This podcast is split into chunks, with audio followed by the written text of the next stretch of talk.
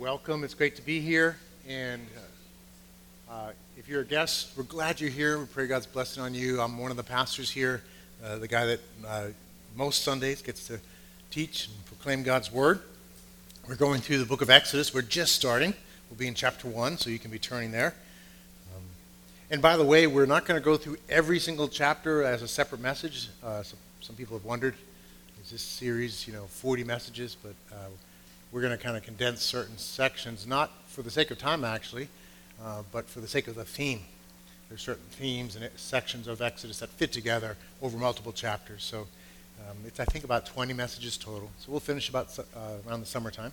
So we're in chapter one. We're just starting out, and uh, this is a wonderful chapter. Um, it's a great opening for the whole story. It's really uh, helpful to understand the rest of the story. Just what we, we're going to see in chapter one will set the stage for what's to come. There's certain, certainly great lessons in this chapter, but it does set the stage. It reminds me of actually how good literature works, good movies work.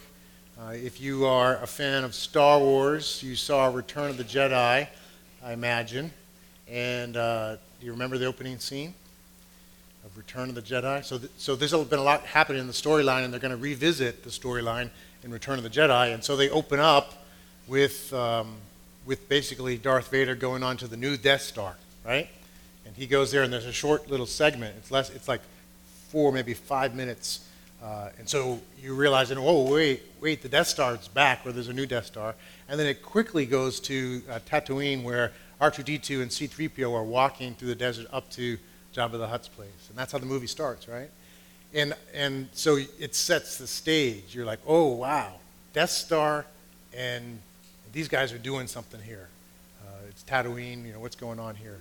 Um, and so it kind of builds your expectation and sets some of the themes actually for the whole movie. Well, that's what Genesis 1 does. It does a great job of giving you some key background and, and uh, some key lessons that really set the stage for the rest of the book and really the entirety of Scripture as well. So we're going to dig into just this chapter, just this opening scene, and learn from it. And, and I'll tell you up front what I what I think the core lesson here is that our God is a faithful, promise keeping God. He keeps his promises even when things all around us seem to go dark. He remains the faithful promise keeper. Wow, what a lesson uh, we all need for life now. But this is what the lesson of Exodus 1. So we're going to dig in. Let's pray, and then I'll read through the whole chapter, and then we'll go learn from it together. Lord, thank you for your word. Thank you for this chapter and all that it contains. Lord, this isn't just a story uh, for entertainment. Uh, this is a story that's true and a story that's meant to instruct us and not just to inform us, but to transform us. This, this chapter was intended to equip your people, to be your people. And so, Lord, us today, in line with all your people throughout history, all those who place their faith in you. Lord, uh, we need this lesson of chapter 1. So I pray, speak to us. Speak to us. And you know all of our situations, all the details, um, not only the things we're aware of, but the things we're not even aware of. You know us completely, and you know what we need to hear. So I pray, Lord, we'd hear from you through your word. You'd apply to our lives. You'd change us and teach us, and you'd glorify your name through it. Because the best thing is to end up looking to you and trusting you and enjoying you. So do all this. Use me, Lord. I need you. Thank you that you're faithful. And glorify your name through it, we pray. Amen. Exodus chapter 1. We'll have it on the uh, screen here or the wall. Uh, but if you have a Bible in your hand, way better. And actually, if you have your Bible journal, you can follow along in that. Um, anyone here want a Bible journal that didn't get one? Toby, okay yes, uh, great. A few of you. Oh, we don't have them. So I'm sorry. We don't have them. Too bad. no, I asked because. yep. Early bird gets the worm. Um, no, uh, I'll order some more. So yeah, I want, ha- I want you guys to have that. I want you to have that really, like I said last week, to, for a lifetime to build a library of God's word and how you've been learning from His word. So anyhow, here we are, Exodus chapter one, verse one. These are the names of the sons of Israel who came to Egypt with Jacob, each with his household Reuben, Simeon, Levi, and Judah, Issachar, Zebulun, and Benjamin. Dan and Naphtali, Gad, and Asher. All the descendants of Jacob were 70 persons. Joseph was already in Egypt. Then Joseph died, and all his brothers, and all that generation. But the people of Israel were fruitful and increased greatly. They multiplied and grew exceedingly strong, so that the land was filled with them. Now there arose a new king over Egypt who did not know Joseph, and he said to his people, Behold, the people of Israel are too many and too mighty for us. Come, let us deal shrewdly with them, lest they multiply, and if war breaks out, they join our enemies and fight against us, and escape from the land. Therefore, they set taskmasters over them to afflict them with heavy burdens. They built for Pharaoh store cities, Pithom and Ramses. But the more they were oppressed, the more they multiplied, and the more they spread abroad. And the Egyptians were in dread of the people of Israel. So they ruthlessly made the people of Israel work as slaves and made their lives bitter with hard service in mortar and brick and in all kinds of work in the fields. In all their work, they ruthlessly made them work as slaves. Then the king of Egypt said to the Hebrew midwives, one of whose, whom was named Shiphrah and the other Puah, When you serve as midwife to the Hebrew women and see them on the birth stool, if it is a, a son, you shall kill him. But if it is a daughter, she shall live. But the midwives feared God and did not do as the king of Egypt commanded them, but let the male children live. So the king of Egypt called the midwives and said to them, Why have you done this and let the male children live? The midwives said to Pharaoh, Because the Hebrew women are not like the Egyptian women, for they are vigorous and give birth before the midwife comes to them. So God dealt well with the midwives, and the people multiplied and grew very strong. And because the midwives feared God, he gave them families. Then Pharaoh commanded all his people, Every son that is born to the Hebrews you shall cast into the Nile, but you shall let every daughter live. God's word from Exodus chapter 1. We're going to dig into this. Again, main point of this story is that our God is a promise keeping God who never forgets us, even amidst persecution and trouble. He is there and He provides for us. Even amidst persecution and trouble, He provides. So He's the promise keeping God. So that's what I want to talk about this morning. Uh, we're just going to talk about Him as the promise keeper. Then we're going to talk about this, this reality of persecution and provision that go together in the story and really in the rest of Scripture. We see it as well. So He's the promise keeping God first. It, it begins, chapter 1 begins with listing the names. It says, These are the names. And act, actually is the title of the Hebrew uh, version of this book. They don't call it Exodus. Exodus means you know leaving. Uh, we, we call it that in the, the Western world um, in English. But the Hebrew name is These Are the Names because that's how it starts. And you might look at that and think, you know, well, yeah, I've seen this before, that whole thing, you know, so and so begets so and so, and it's one of those lists. Let's just move on and get to the story. Well, that's actually not how it's supposed to function. It's here in Scripture for a reason. Uh, and all, actually, genealogies in Scripture, so lists of families and descendants in Scripture, are not there just to, because you know people are into genealogy. Um, it's a trace of God's activity through His people. There's a there's a backstory here. We've you know we're coming out of Genesis into Exodus. This is the whole first five books all go together, by the way. And so, if you're following the storyline, you come out of Genesis into Exodus. Uh, and in uh, in chapter 46, just a little bit before this, of Genesis, it talks about uh, the descendants. And it's actually tracing back these descendants, they go all the way back to Abraham and, and God's promise, God's dealing with Abraham. So this isn't just a genealogy, this is a trace of God's promise because his promise comes through Abraham and his descendants. And in the old covenant, that was his biological descendants. And so it's a trace of God's activity.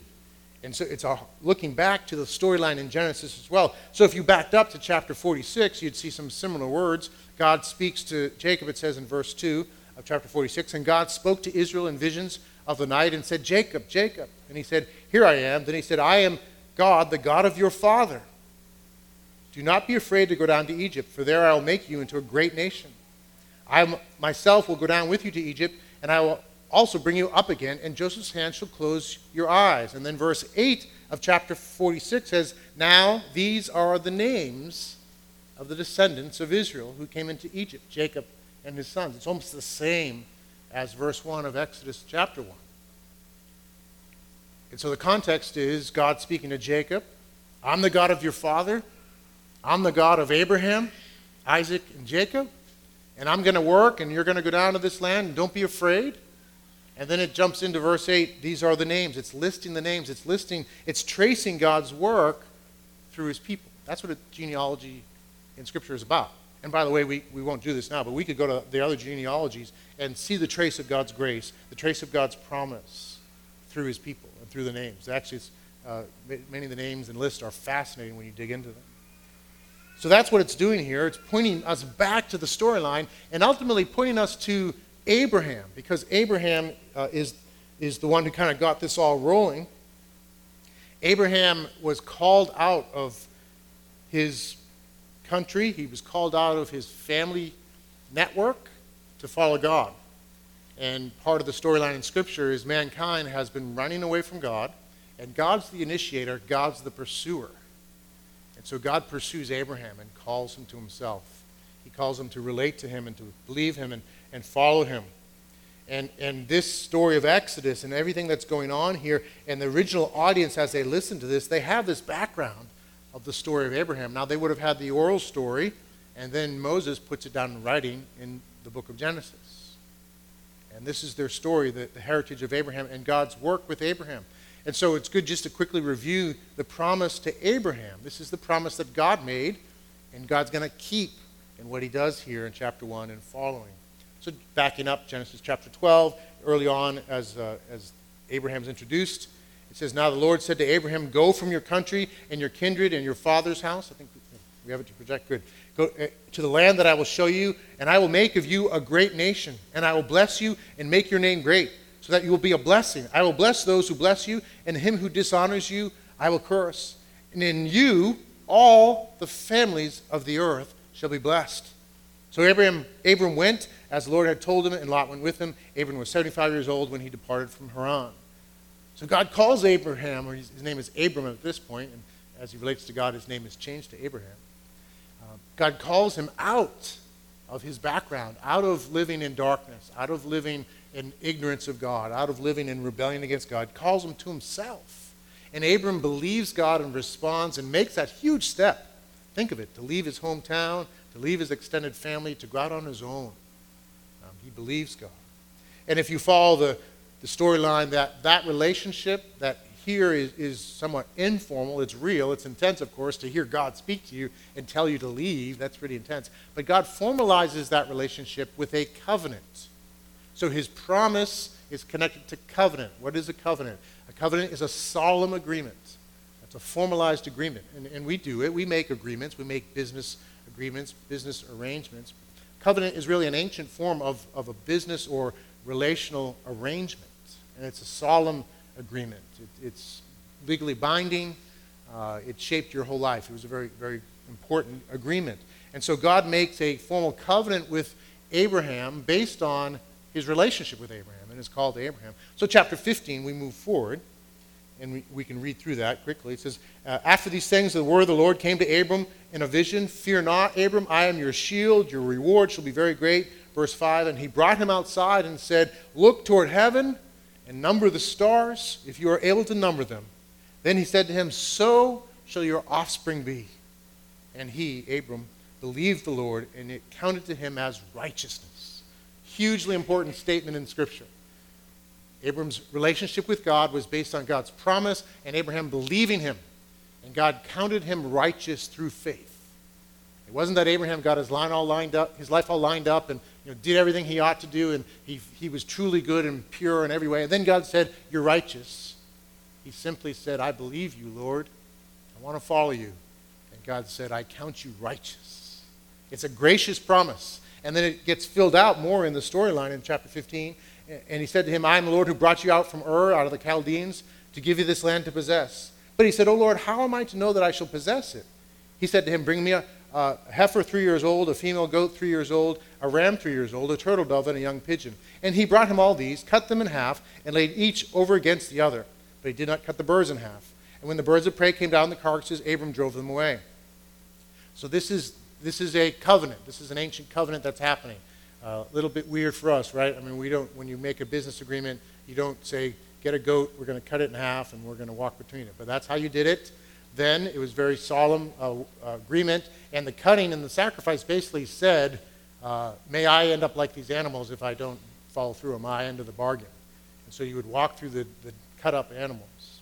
And by the way, that's part of the tradition in marriage why a couple will walk down the aisle between two sides of their family. It's a picture of a covenant saying, May I be like this if I don't hold up my covenant. And so marriage is a picture of this covenant as well. So anyhow, that happens. The parts are laid out, the animals are laid out. And then in verse 12 it says, As the sun was going down, a deep sleep fell on Abram. And, and behold, dreadful and great darkness fell upon him. Then the Lord said to Abram, Know for certain that your offspring will be sojourners in a land that is not theirs, and will be servants or slaves, same word, there.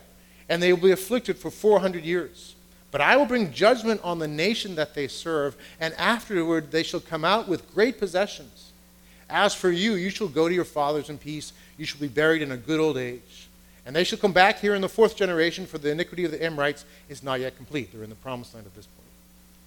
When the sun had gone down and it was dark, behold, a smoking firepot and a flaming torch passed between these pieces. On that day, the Lord made a covenant with Abram, saying, to your offspring, I will give this land from the river of Egypt to the great river, and then so forth. So the promise of the land and the formalization of this covenant. And so they split the pieces up. Normally, both parties would walk between, and they have obligations. Usually, covenants are made between a powerful, like a powerful king and a subject, a, an important subject. And there's, there's these obligations and, and duties of both. And then they walk through and they agree on that. And it's a binding, lifelong covenant. So the parts get cut, God makes this proclamation. And, and where is Abram when the smoking pot and the fire go through the middle of the pieces? Is he walking along with them? He's asleep. So this covenant, which we which theologians call the covenant of grace, and it's a picture of, of the full covenant of grace, which is ultimately performed by Jesus. It's fulfilled by Jesus is a one way covenant. It's a gracious covenant from God while Abram is asleep. And it's a picture of its fulfillment in Jesus because Jesus went to the cross, died for your sins, and rose again before you knew him and while you were spiritually asleep.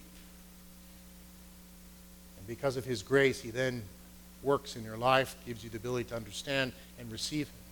That it's from God and his grace.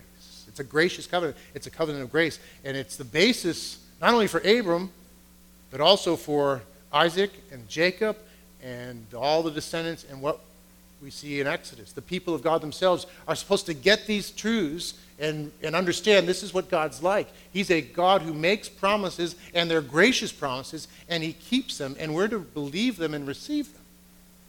So, this covenant of Moses is, that we're going to see develop in Exodus is meant to uh, be engaged in, in the context of the covenant of grace, not apart from that. And the problem with the covenant with Moses is when you detach it from the covenant of grace, the covenant of Abraham, and it becomes a works covenant where if I can do this, somehow I can maintain my status with God.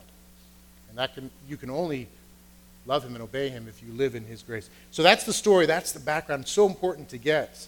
Um, Abraham receives that. By the way, notice in Genesis 15, what is it that goes between the pieces? How does God represent his, premise, his presence there? It's a smoking pot, right? And um, so it's smoke and it's flaming torch. It's smoke and it's flame. If you read ahead in Exodus, you might remember God goes with them, represents his presence with a pillar of cloud of smoke and a pillar of fire. So this is way back in Genesis 15. He's representing himself the same way, tying into Exodus. It's the same God. And so these stories are meant to go together. That's, that's the point here. And the, so this is important background because this story is opening up with this. And we're going to see actually how God works out his faithfulness. But it starts first listing the descendants and listing them coming down and reiterating what's happened. And, and this points all the way back to Genesis 15, where God said, This is exactly what's going to happen. And I'm going to bring you out. And so the reader, the original audience, as they listen to this, they're going to be getting these clues. They're not going to say, ah, the genealogies, those are boring. Why pay attention? They're going to be like, oh, what's going on? Oh, that's just like the language there. And so there should be a combination of, of hope. How is the promise keeping God going to act now in this part of the story? And yet, as you read it, you see right away there's trouble, right? There's some intense persecution, really intense. And so there's a lesson in this. And this is, again, the point, the main point of this chapter. The promise keeping God is faithful. He will, he will fulfill, He will take care of His people. But He will do that as we go through adversity. And He will provide for us even in adversity and bring us through. Such an important point to get about God and what it means to be His people. But first and most important, He is a faithful promise making, promise keeping God. He's gracious. And that's what we should get in this whole story is, is how faithful, how determined he is. He doesn't forget his people. He knew what was going to happen ahead of time, and he determined to rescue them and to intervene uh, in their situation, even though the most powerful king in the whole world and the most powerful nation that there is, it has them in their grip.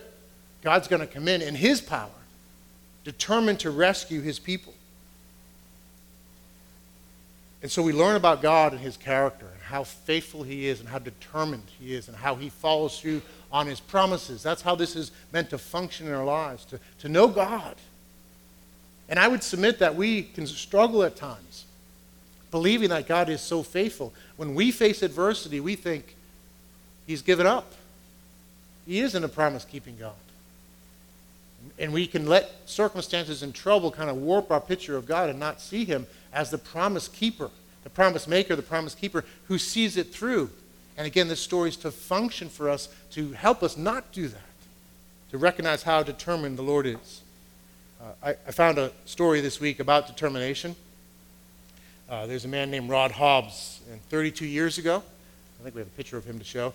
Uh, he moved out of a tough home situation. He was only 15 years old. So he had a, a tough family life, and he basically lived life uh, without a family, starting at 15. Uh, right around the time he moved out, he found out that the man he thought was his father wasn't his biological father. And his, uh, the situation with his mom and so, so forth wasn't good, and he wasn't able, she wouldn't tell him any of his backstory, who his biological father was, what had happened, so forth. And so it went silent. And so Rod uh, was determined to find out what had happened, and he spent 32 years trying to find his biological father. He, uh, he employed private detectives, and then he used DNA experts. And finally, particularly nowadays with the DNA information that's out there, he was able to find a cousin, a biological cousin, who then uh, was able to connect him with his dad. It turns out he found out the story is that uh, Rod's pregnant mom left his dad, Bob Kopalakis, uh, suddenly and without a trace back when, when Bob was in the Navy. One day he came home and she was gone, and she look, he looked and never was able to find her. But finally, Rod found Bob in October 2019. They met face to face. He traveled to Florida, met his biological sister, Brittany, there at the airport. Um, you can imagine the scene as he met his, his only sister that he knew. Um, and then they went to the dad's house and, and, and a surprise visit, met his dad, cried, embraced. His dad said, Sorry, sorry for time we've missed. But it was 32 years. He was determined and, and then rewarded after 32 years. And, and it's a picture, I think, of, of our God, our promise keeping God, is determined and he, he is faithful to chase us down and to help us and to reach us and to meet us in our adversity and to fulfill his promises. He follows through. He is determined, way more determined than, than Rod or anybody ever would be, as wonderful as that story is. This story is fantastic, and how our God follows through graciously to redeem his people, to act, to deliver them from Pharaoh. Is this the God you know? I'm sure if you knew Rod, you'd think of him affectionately. If you were part of his biological family, like, wow, You didn't give up. You chased us down and found us. That's how we should feel about our God. He's a faithful God. He keeps he makes his promises, he keeps his promises. We belong to him. He's there for us. And I would think uh, I think that too often again we let circumstances and troubles and, and they're intense ones here in chapter 1 define what we think of God and we end up thinking that he's like a deadbeat dad. You know what I mean by deadbeat dad, right? A dad that's left his family, refuses to support the family in any way. He walks out on the family, a deadbeat dad. And we think that God's like that. We think, you know, I've been going through these, these troubles, and where is God? He doesn't care for me. But this story is meant to help us understand it's not what he's like. And we can't allow adversity to define his character because he is over and above adversity. He understands it, he even uses it for good. He makes promises, he keeps his promises. And certainly for us, we know the rest of the story. Ultimately, this is fulfilled in Jesus. So God Himself, God the Son, takes on flesh, lives a perfect life, suffers, enters into our humanity, dies for our sins, lives a hard life, of, of but a life full of love and service, goes to the cross, pays for our sins, rises again, victorious over sin and death. For us and fulfills the promise in that. And then through simple faith in the course of time, the Spirit of God opens our eyes to see this wonderful promise made and fulfilled in Jesus. And so we can stand on that. The, the sureness of what Christ has done. We can stand on the storyline we see in Exodus 1 and elsewhere. This is what God's like. He's not a deadbeat dad, He's a faithful dad. He's a faithful father. Father, Son, and Holy Spirit, God three in one, they are faithful. And this story calls us to, to put our hope and our trust in Him and to wait on Him. I would submit to you that, that our wanderings from God, our temptation to sin, comes because we're tired of waiting. And we want to fix something or, or get a fix that will get us through.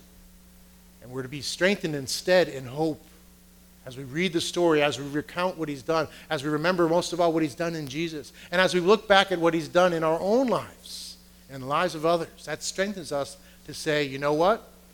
I'm going to wait. I'm going to hope in God to take care of the situation. He will come through. He's the faithful, promise keeping God. Let's continue because this is set in the context of great adversity. We see in the story, uh, verse 8, something happens. Now there arose a new king over Egypt who did not know Joseph. So the storyline takes a twist as there's a new king who doesn't know Joseph. The background, of course, uh, Joseph was a big hero in Egypt. They loved him. He saved them from the famine. He saved his own people. So everything was good when Joseph was around. And then probably lasted for a little while. It was good as long as people remembered Joseph. But there's a new king, probably a new dynasty that arises that knew nothing of Joseph and things change. Totally change. This new Pharaoh, this new king comes in, and, and he, uh, is, he sees the Hebrews as a threat. Part of what has gone on, though, is they have grown from 70 or so people to filling the land. They multiply again and again and again. Uh, actually, that word for multiply is, is throughout this passage. We see it uh, four different times in this passage, this whole idea of multiplying. So, verse 7 But the people of Israel were fruitful and increased greatly. They multiplied and grew exceedingly strong, so that the land was filled with them. So, it's interesting. It's a double edged sword because it's actually a picture of God's blessing on them. Because remember, he had said to Abraham, What? Go out and count the stars. This is what your descendants will be like. This is part of fulfillment of the promise to Abraham. So, promise is being fulfilled God is multiplying the people, uh, multiplying the descendants of Abraham, and they're meant eventually to bless all the nations. And yet at the same time, it's creating a threat to Pharaoh because he sees all the people. They fill the land. There's hundreds of thousands, if not millions, of them.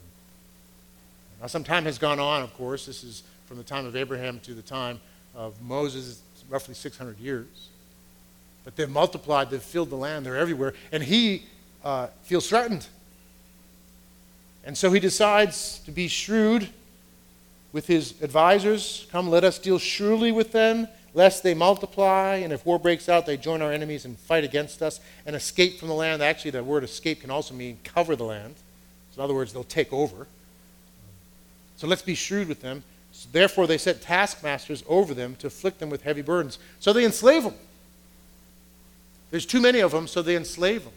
And so they want to crush them. They want to get slave labor as well. They want to crush them. They want to create the conditions where they can no longer multiply, is what's going on. Because if you are in slavery, you don't thrive. You don't have the food you need. You don't live long. Your body is treated brutally. Recently, uh, they've excavated graves in New York City, the graves of the uh, original African slaves that were there in the city back in the 1600s and 1700s. And they've look, been looking at the skeletons and, and creating an area for, the, for this graveyard. It's actually horrific what they're finding.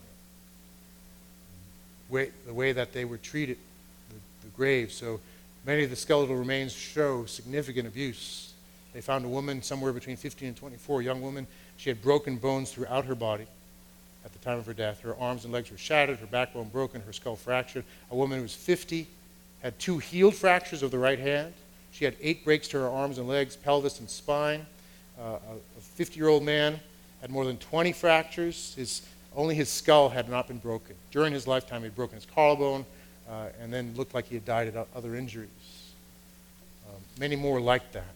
Children as well, multiple fractures. They looked at, they analyzed the, the, uh, the bones in the arms um, and basically uh, the calcification that can happen from overuse. And basically, they, they were I mean, young, like children, with, with calcification because they were abused by heavy lifting, lifting heavy weights every day, all day long. It was brutal.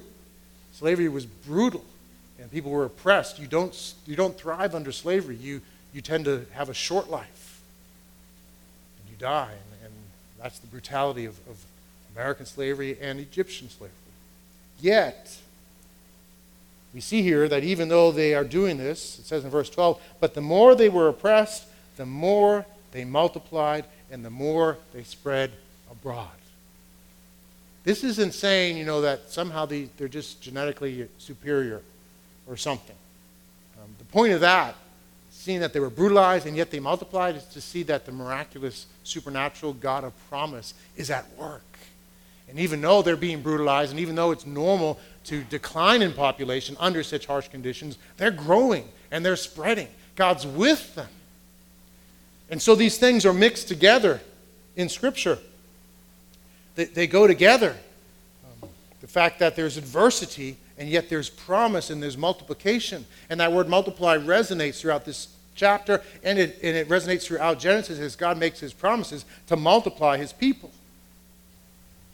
And so God's at work, even though they're going through terrible adversity. He's there and He's multiplying them. He's the promise keeper. He's fulfilling His promises. He's sustaining them, even through probably one of the most brutal things you can do to a human being enslave them. And yet it gets worse, right? So Pharaoh goes to the midwives, Shiphrah and Puah. Now, these women are, are not simply the midwives, most likely they're supervisors of the midwives because the population is very large and two women could not handle all the births in a you know, million person population, right? So they're probably supervisors of the midwives uh, for the Hebrew people, separate than the Egyptian midwives. Um, they're likely actually probably a little bit older, and it's likely that they never had their own kids. And so they're able to work full time. They don't have a family, they don't have grandchildren. They can work full time to do this midwife thing. And so Pharaoh says, You know what? I want you to make sure that whenever there's a birth in a Hebrew home, if it's a boy, that boy gets killed. And so now it's plan B on Pharaoh's part. Not only am I going to enslave them, I'm going to kill the boys. I'm going to do genocide. Really, slavery is genocide. Now infanticide. It doesn't get worse than killing babies. And it's a terrible thing that's happening. And yet God works through these midwives. Whatever means God needs to use, He will use to accomplish His sovereign purposes, to be faithful. And so this is a picture of different means, different situation, different means. Now, now it's another situation, and God puts in the hearts, really, of the midwives. They fear God, it says, and they refuse to do it. And they're really putting their lives on the line. This is Pharaoh, right? I mean, when Pharaoh says do it, you do it, or you die. And so their step, their fear of God is really bold. It's a bold faith. And it's a bold obedience to say no, and they don't do it. And, and, and then Pharaoh, of course, calls them in. What's going on? I see boys out there. There's not supposed to be any boys. Well, we try, but these women, they're just they're vigorous. They're blessed. And before we get there, they're having babies. And then they're honored, actually. Think about they're, this, they're honored to be here in Scripture. Their names are captured. There's very few names in Scripture. These women are named specifically because of the honor due them to obey God in the face of death. Makes me think of Mary who anointed Jesus' feet and, said, and the Lord said, Your name's going to be remembered. These women are like that. They're faithful women. And God uses these faithful women and blesses them in, in, in response to their faithfulness. He brings blessing to them. He brings them their own families, it says. They probably were infertile previously, and they're able to have kids. So, even amidst all this terrible stuff, there's blessing, there's God orchestrating things. God is in control. And the story continues, though, of course. We're going to see this. This leads into chapter 2. That doesn't work. So then he commands all the people, all his people, the whole nation. Every son that is born of the Hebrews, you shall cast into the Nile. So it's not just through the midwives now, everybody. Grab that kid out of the arms of the mom and throw it in the river. That's going to lead us into what happens next. We're going to see the same thing. But in all this, we see this pattern, and it's so important to get. Here it is in chapter 1 of Exodus of the promise keeping God being faithful to us even amidst adversity and persecution, even amidst terrible persecution. There's still multiplication, there's still provision. And it's important to understand that. It's important to understand that, that this is part of the reality of living in this world until final deliverance comes. There will be a day when Christ returns and there'll be no more sin, there'll be no more trials, there'll be no more persecution, there'll be no more of our own rebellion, there'll be no more of rebellion of, of mankind either. He will fully and final, finally deliver us. But that doesn't mean that he's not faithful to fulfill the promises, and that doesn't mean he's not faithful amidst the seasons now to still be the same God and still to bring, bring blessing and provision. And so uh, I could journey through uh, Romans 8. Um, I, maybe I'll do that really quickly, but Romans 8, big chapter in Romans. And the storyline of Romans is, is God's righteousness through Christ and our salvation in Christ through faith alone. It points back to Abraham. Wonderful storyline. We follow it through. We get to chapter 8. Chapter 8 is meant to be a picture now of this new life in Christ. This wonderful new life because of Christ and his life. We're forgiven we're counted righteous. The Spirit of God now dwells in us. God, the eternal, infinite, glorious, holy God, lives in us. There's new life. There's a community calls us to. All this blessing. And yet, if you read through chapter 8, it's just like Exodus 1. So it starts out, you know, verse 1 Therefore, there's now no condemnation for those in Christ Jesus, for the law of the Spirit of life has set you free in Christ Jesus from the law of sin and death. Wonderful good news. But then, if you read through the that section, get to, you get to cha- uh, verse 17, speaks of this new adoption in the Spirit. It says, And if children, then heirs, heirs of God, and fellow heirs with Christ, provided we suffer with him, in order that we may also be glorified with him. Verse 18 For I consider that the sufferings of this present time are not worth comparing to the glory that is to be revealed to us you can continue through and, you, and just, just, it's a great study. Look at the promises and what we have, the promises that are real right now for us. We are experiencing the Spirit of God and forgiveness, and they'll be fulfilled. And then look at the suffering. And it, it's all woven together in Romans 8. So the, the final part of Romans 8, famous section, verse 29 and following, for we those whom he foreknew, he also predestined to be conformed to the image of his son. So he knew us, he determined to rescue us, and he predestined us to be rescued and changed, made like Jesus' wonderful promise, in order that we might be firstborn among many brothers. And, and those whom he predestined, he also called, and those he called, he also justified, and those whom he justified, he also glorified. What then shall we say to these things? If God is for us, who can be against us? He who did not spare his own son, but gave him up for us all, how will he not also, along with him, graciously give us all things? Wonderful promises. And then it continues Who shall bring any charge against God's elect? It is God who justifies.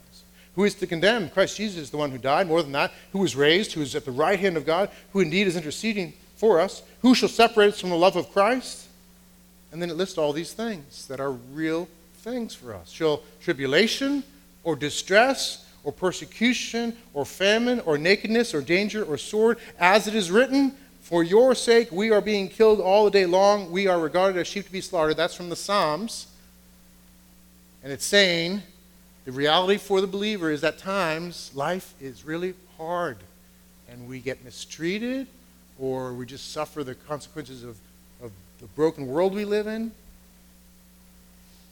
Amidst all these wonderful promises, amidst this promise keeping God, who himself suffered and understands our sorrow and identifies with us. And then continuing, know in all these things we are more than conquerors through him who loved us. For I am sure that neither death, nor life, nor angels, nor rulers, nor things present, nor things to come, nor powers, nor height, nor depth, nor anything else in all creation will be able to separate us from the love of God in Christ Jesus our Lord. Right there, Romans 8, Exodus 1. Picture of the life of faith. And there is a final deliverance. And there is this reality for us, corporately and personally. I don't have time to cover some things I want to, but just studying what God did among Chinese Christians is, is a picture of this, right? China is exploding with, with new faith. At one point in time, there were only 4 million believers in all of China before uh, it closed, 1949. Now there are about 100 million Christians. There are more Christians in China than there are Communist Party members at this point in time. A, I had a graph on that. Um, and it just, it's exploding. And yet, we know, uh, we don't have time to show the video, I had a short video, they are bulldozing churches in China right now. So can you imagine the local government saying, eh, you guys, and they'll find a reason like, oh, well, you're, you don't have sprinklers here, we need sprinklers. And they just bulldoze our building down. And then throw me and Toby and Jeff in prison. And there you go. That's the context. They're experiencing that stuff as they grow. It's a picture. And this is something that happens to us personally, by the way, as well. It's not just corporately, but personally. I remember vividly a time in my life, uh, and I've shared it before. I was uh, early on, I was a pastoral intern, and I was really struggling with uh, just despair and a dark night of the soul in my life. I had continual panic attacks, and was dealing with anxiety all the time. And I thought I should give up. I, I thought, well, how can I be a pastor? You know, if I'm, if I'm struggling like this, there's no way I can help others. And uh, my wise, good friend, Dave Harvey, said, I asked if I could just step down, and he said, Nope, I'm not going to do that, at least not yet. And I had five preaching engagements in one month to do that month. Um, so I thought, this, this guy's mean. but you know what happened? When I went to prepare for those messages, I encountered God. And I encountered His grace as I read the Word, as I studied the Word, as I prepared to preach His Word. I encountered His presence and His power and a sense of his love and joy in that. Even though that even that day I might have an anxiety a panic attack. I encountered this grace at work in my life, even amidst adversity. And so it's Exodus 1, right? It's Romans 8. This is reality, and it's so important for us to understand this. That our God is faithful. He is a promise keeping God. He said, I have overcome the world. Take heart, right? Take heart. I have overcome the world. I've been through this. I've overcome. And in me, you will overcome. But that doesn't mean it will be easy. But it does mean He will be faithful and He will be with us. That's, that's what I want to say from this chapter. It's what I think the chapter says. If, if the band could come up and we'll transition. Let me just ask you to reflect right now before we transition to communion. How do you understand God and walking with God? And will you, by His grace, choose to wait? Choose to hope. Choose to wait. Now, by the way, we learned about this last week in our Bible class, Sunday morning. The way that you wait, the way that you find the strength is not in yourself, it's by looking to the promise keeping God. So Exodus 1 isn't here to say, stop being a wimp and wait. It's saying, look to the promise keeping God who works even amidst adversity and who will be faithful. So let's just take a minute. Maybe there's something you can reflect on before the Lord and just a- asking, Can you help me, Lord, to wait? Maybe there's an area of life that you're particularly struggling with, waiting on Him. Uh, so just go before Him in prayer, and then Jeff will come up and transition us to communion.